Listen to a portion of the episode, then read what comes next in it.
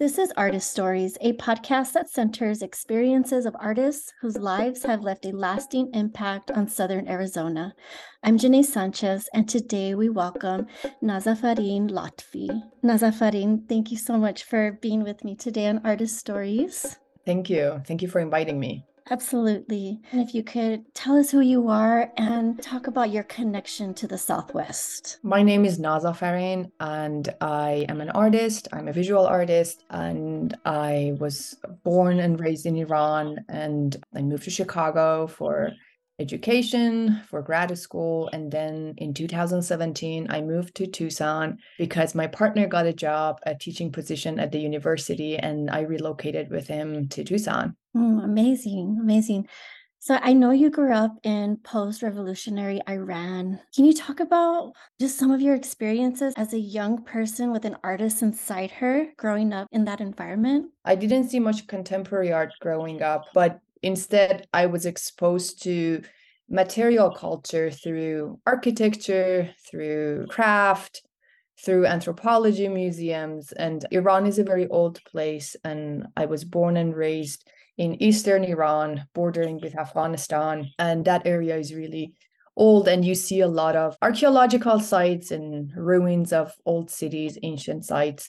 And that was sort of my introduction into imagination, into material, to architecture and art. So that was what I knew of the possibilities of art, but I really didn't see much contemporary art until I went to college um, at the University of Tehran. Then there is a Museum of Contemporary Art in Tehran, but it wasn't really updated.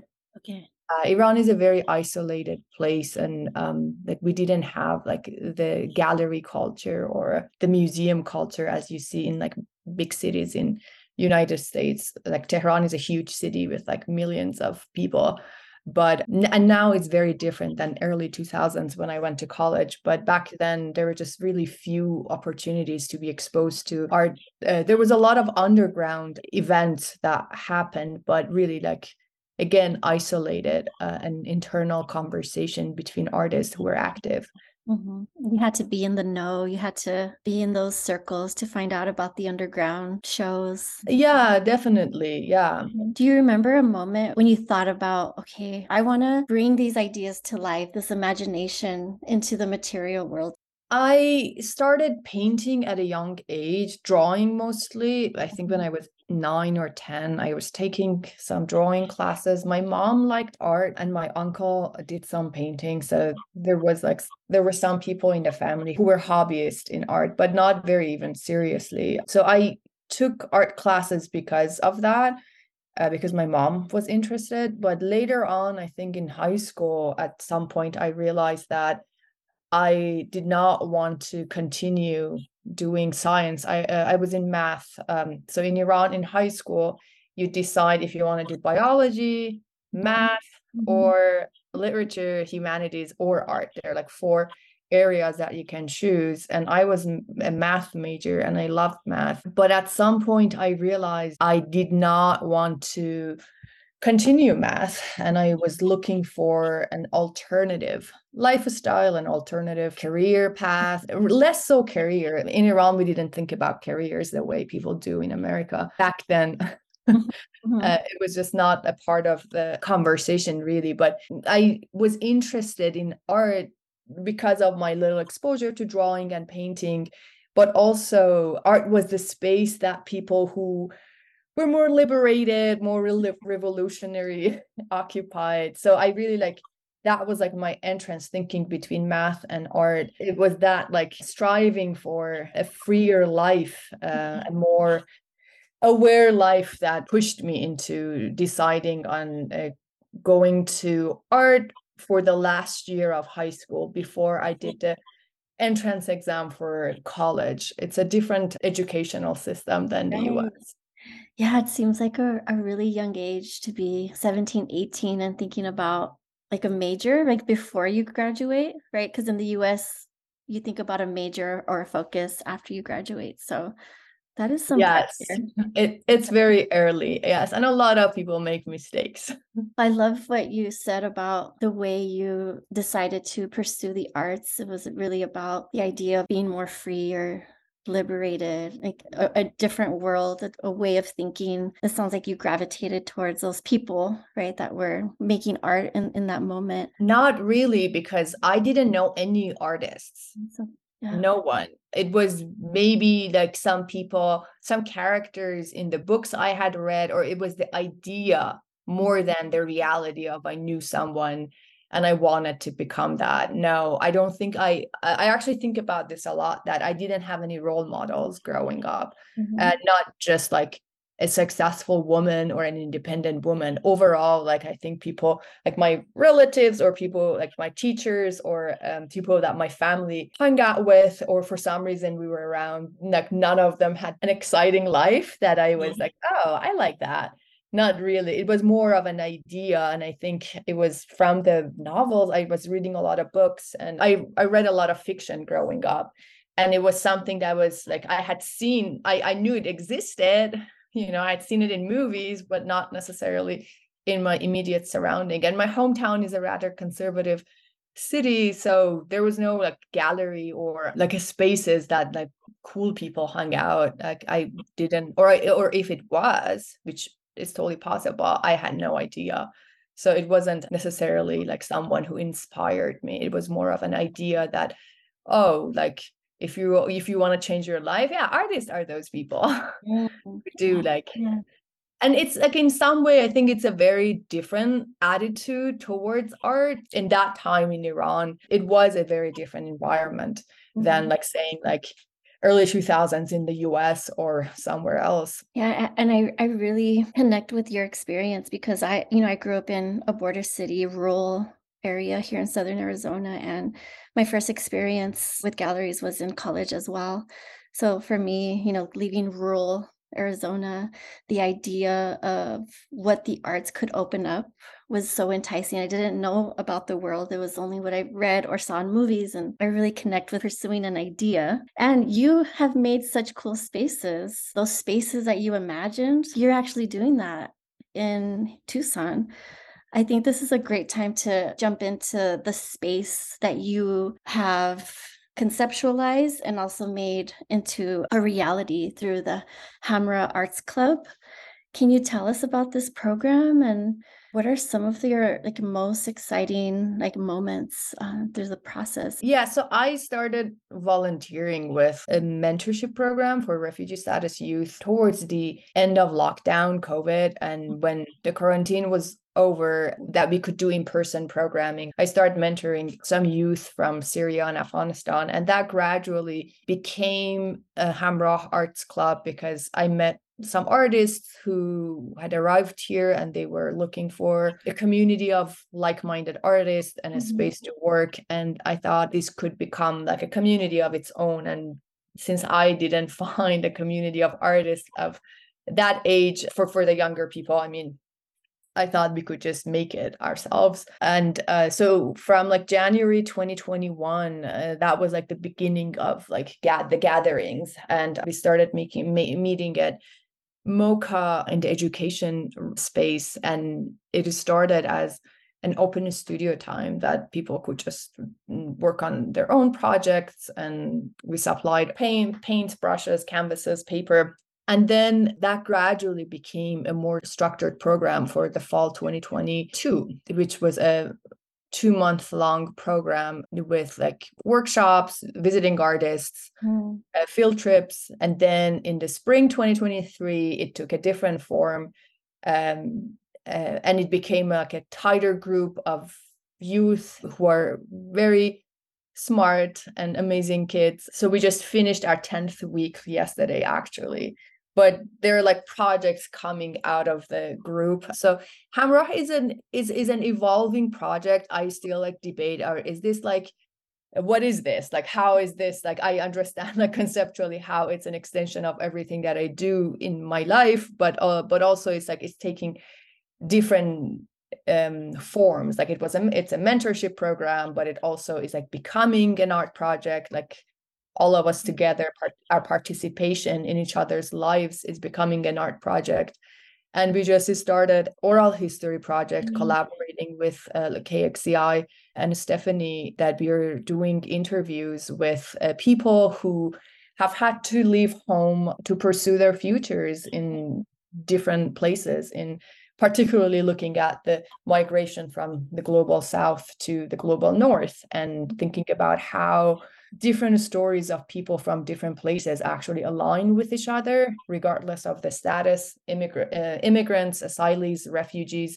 We are interested in creating these intersectional conversations, which I think it's something that we really miss in the broader conversation in the borderland about displacement, about migration, about the border. And I've been thinking about all these different border communities that we barely see or hear about.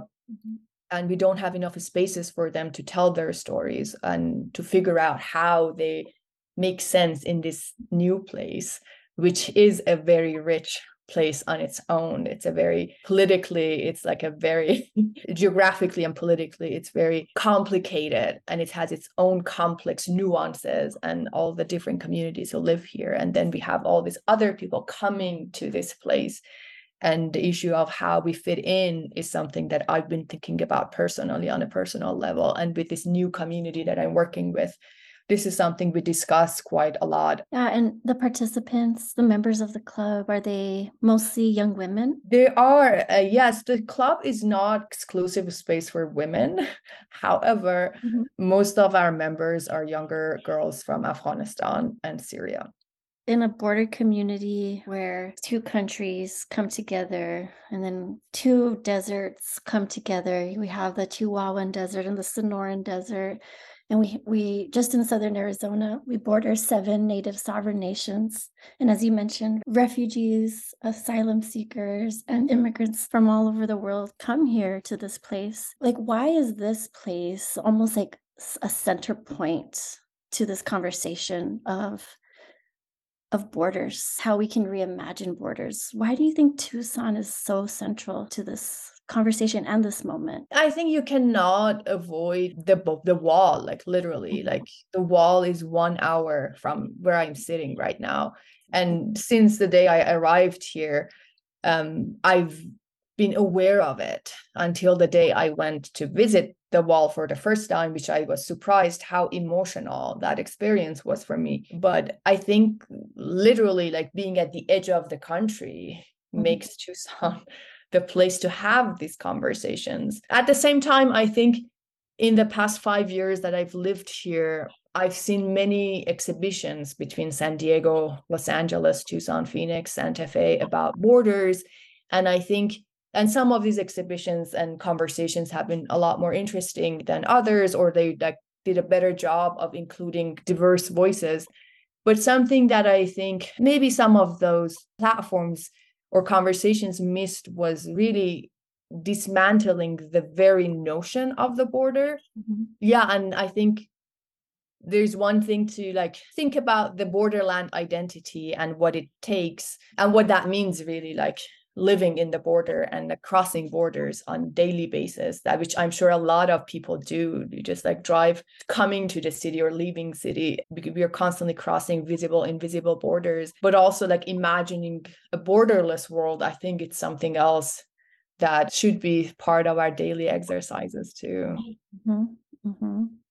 Yes, the imposed borders, walls, boundaries that are man-made have been in existence for really a sliver of the timeline of, you know, humanity being on this earth. I, I also agree, definitely needs that special attention, that daily rethinking. We've been here a long time, and there, there has to be more solutions, more creativity in thinking about how can we can exist without these boundaries, or boundaries that aren't har- harming the bodies of people who have especially been here and who are coming here for the very same reasons anybody wants to be safe. Uh, I know you came to Tucson in twenty seventeen, which it was the the year politics sort of like shifted. What was that like for you, coming coming to this space at a contentious moment, especially for the borderlands? Yeah, unfortunately, that tainted my experience with Southern Arizona coming mm-hmm. here. at the time that Trump went to office and Muslim travel ban was very quickly instated. And then it was the time of caging children and family separation, very close to here. Yeah, I mean, that's sort of when I think about, I mean, that's a, the first thing that I always think about Arizona is that, like, Arizona is separation in some way. Arizona is exclusion in some way. As much as the landscape here is familiar to me because it, the mountains, just the brown desert. However, this desert is really green compared to the desert that I come from in eastern Iran. But but still, there are a lot of terrestrial familiarity for me, which was in some ways a homecoming, but in other ways it was a it was a very difficult time. And because my I mean I had like I have family members who are stuck in the immigration limbo. And this whole mess of the Trump administration really like has delayed a lot of people, has delayed a lot of waiting time and suspension for for many, many, many people uh, across the board.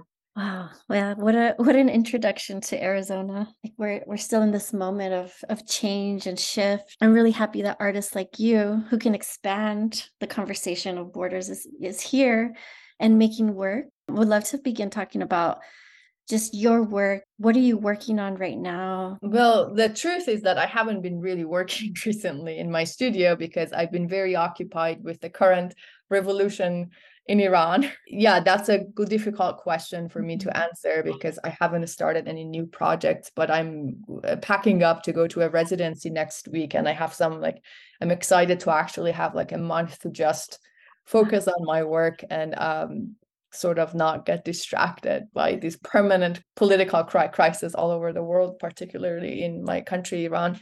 But I've been like busy doing more activist work and doing more organizing work in the past few months. But however, like I think, and that's something you asked me, what is your title? I told you just artist, because I've been called so many things. I've been called a human rights activist, refugee advocate, educator, founder of Hamrah Arts Club. And I was like, yeah, I mean, sure, all of this is true, but really at the center of everything I do is this awareness of ha- is like is the studio practice that grounds everything, and this awareness of wanting to participate in the in a meaningful way in the real life. And that's also very true in my studio practice that is grounded in the reality of my life experience, but it takes a very different form. And it's more of a conceptual exercise sometimes, or it's an abstraction from reality. For the past three years, I've been working on a project that looks into the space of the garden as a utopian space, a desired space.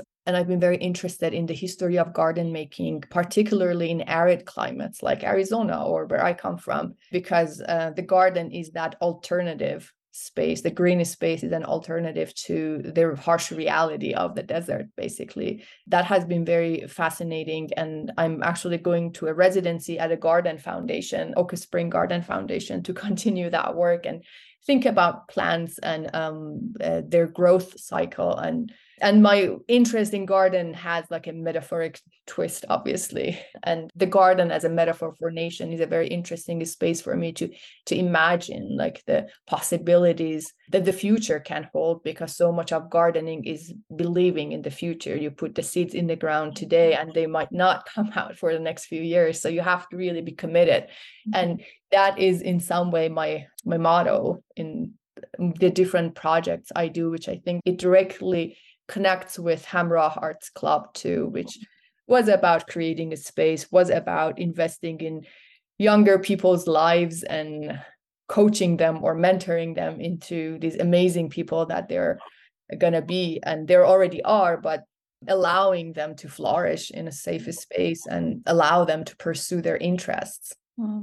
You're planting so many beautiful seeds, and I just can't wait to see the garden, the fruits, right, of this garden you've already began to cultivate. I would love to get into a little more about a Garden to Build exhibition, which was at the University Galleries of Illinois State University. And I was really interested in the series, All Things That Grow, and how in this photography project, but also It's like installation, it's performance for the camera. I know you insert objects in the landscape that you create out of paper mache, but also sometimes your body, and this idea of horizontal. Uh, so All Things That Grow is a series of ten photographs. They're performative photographs that basically depict my body interacting with this papier-mâché object, as you mentioned, in different landscapes. So there were basically two types of landscapes that I was interested in.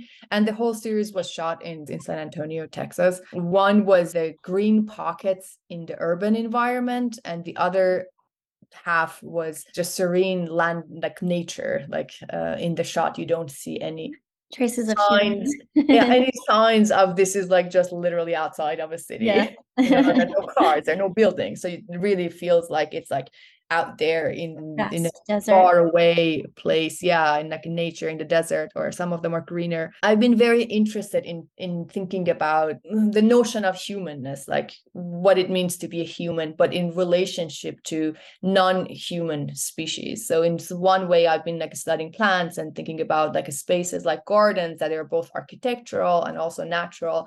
And in other way, I've been thinking about other beings, like the animal world. And so that like the this when I took this sculpture, I was very interested in thinking about the animate and inanimate body, like mm-hmm. that when they come together to form this new hybrid being, what would that look like? And it's a very playful project too, and the papier-mâché form that I ended up using is a large sphere, or it looks like a ball, so it sort of suggests the playfulness, but also it has all these other connotations from like the planet Earth or the globe um, or the seed. There's so much potential in reading different meanings in that. But I was interested in like uh, playfully combine the form with my body parts, or like to create those like this like new thing that is placed in unexpected landscapes. You also asked about horizontality. Um, So this, the besides the photo series for that exhibition, I've been developing a new body of sculpture in the past few years that is, again, like is, is like sort of imagining um, bodies, but like but these bodies are like sort of between human body and non-human bodies, particularly those that live closer to the ground. Um, and I was interested in exploring the horizontal realm because of its um, non-monumentality, and is this space that is sort of considered in in um, art history canon, particularly in like three-dimensional world of like sculpture making, or as um the inferior space. The horizontal is the space that is uh, regarded as the one that is less important, less powerful, less potent. Uh, this the reclining female statues, the deceased, the wounded, the, the loser, basically. Um, the inferior gets to expand horizontally, and the monumental hero grows vertically. And that has been very interesting to me, to work with that and in some way subvert and make the horizontal the space of possibility in, in a way with the sculptures. Mm, that's incredibly beautiful. I really connect with that as well. And, you know, I think just also the way uh, you are working in community, and it's like this horizontality of community and listening and building together. It's like non-hierarchical. Your practice also is very horizontal in many ways as well. Yeah, and thanks for bringing that up and noticing that, because I do like think a lot about, because I work alone in the studio, and that's very important for me to have that solitude, to really like get into the work. And my work, and especially my drawings, are really introverted, but I've been always thinking about exactly practicing what I'm thinking uh, in the studio, and like figuring out like formally with the with the visual work or with the sculptures, but bringing them out into my life. And it's also the other way, like it's the, yeah, I always say that I really don't think that there is like a distinction between art and life. It's it's about like practicing that and activating those connections. However, like if someone looks at my work in a gallery, they're gonna be like, oh, like they're not gonna really like get that immediately or know any of what I'm talking about. That's very much embedded in how I respond to things, how I start projects, how I make work. That connection is my work. Yeah, the values are represented in the artwork and their practice in real life. Yeah, and uh, I think in so much of like, I mean, I have an M F A in painting, and I like I've read a lot of books about art and contemporary art, and I think there is a lot of separation. There's that idea. Um, sometimes I find I find it my foreignness that wants to connect everything and remove these borders, because that's just not how I think, and that's not how I grew up. Like, I never thought about art necessarily as a separate thing. Then you do your life, and then you go to your studio, and you suddenly make something that has nothing to do with you or with your daily experience. That idea of purity is sort of bizarre to me, that something can be so detached or disconnected from a life experience. Because again, I'm an, I'm an outsider everywhere I go. Like, I very much know there is no one universal read of anything, because I always see things very differently. I think about that, and I try to bring that into my work. However, if it's not legible for the audience, I don't think that's really important, or it's not important for me, uh, because I'm very interested in really extracting things and take them as far as I can from where they originate, mm-hmm. and also then go back to origin and work very, very directly with the same idea, but in a very different way. And then there's this whole spectrum of experiences and new things that can happen. Right. It's beautiful. Well, I would love to make some space. You know, we talked about, you know, you're, you're a mentor, you're, you founded Hamrah Club, but you must do this often. What advice do you have for emerging artists? And also, what would you tell your ten-year-old self? Oh, well, for emerging artists, I would say that art is a lifestyle, and it's a long-term process. Mm-hmm. And it's not an immediate result. Like, don't get stuck with one rejection, or don't get disappointed very quickly. Think about it as yours. This is your life. It's not a year or two, or, or a graduate school or an undergraduate degree. It's really about how you live your life and how you incorporate your art into it. The advice I would give to my ten-year-old, that's a more difficult one. I don't know what I would tell myself. Mm. Yeah, because I don't, I mean, at ten, I was in a very different world. Mm. Uh, it feels so disconnected from where I am right now. Maybe I would tell myself that, that's just be happy and be kind to yourself and just enjoy and bring joy and pleasure and your seriousness and commitment all together. Mm-hmm. Oh, I love that. Bring joy and be kind to yourself. Absolutely. We need more of that. How can our listeners find you and learn more about you? I I have a website. It's nazafarin lotfi dot com, and I have uh, for Hamrah Arts Club, I have an Instagram account. It's not very active. I don't have enough time to keep up with everything, but if you want to follow what we do with Hamrah Arts Club, you can find me on Instagram at Hamrah, which is H A M R A H Arts Club. Thank you. Thank you for all the questions. Absolutely. I really appreciate you taking the time. Fully inspired, and I'm excited for this residency for you. And I can't wait to hear how it went. So please keep in touch. This has been Artistoires, featuring the stories of artists and arts organizations in our region.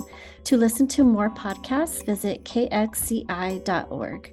Artistoires is a project of the Arts Foundation for Tucson and Southern Arizona, which is partially funded by the City of Tucson and Pima County. Music for this podcast was created by Jonathan Rodriguez.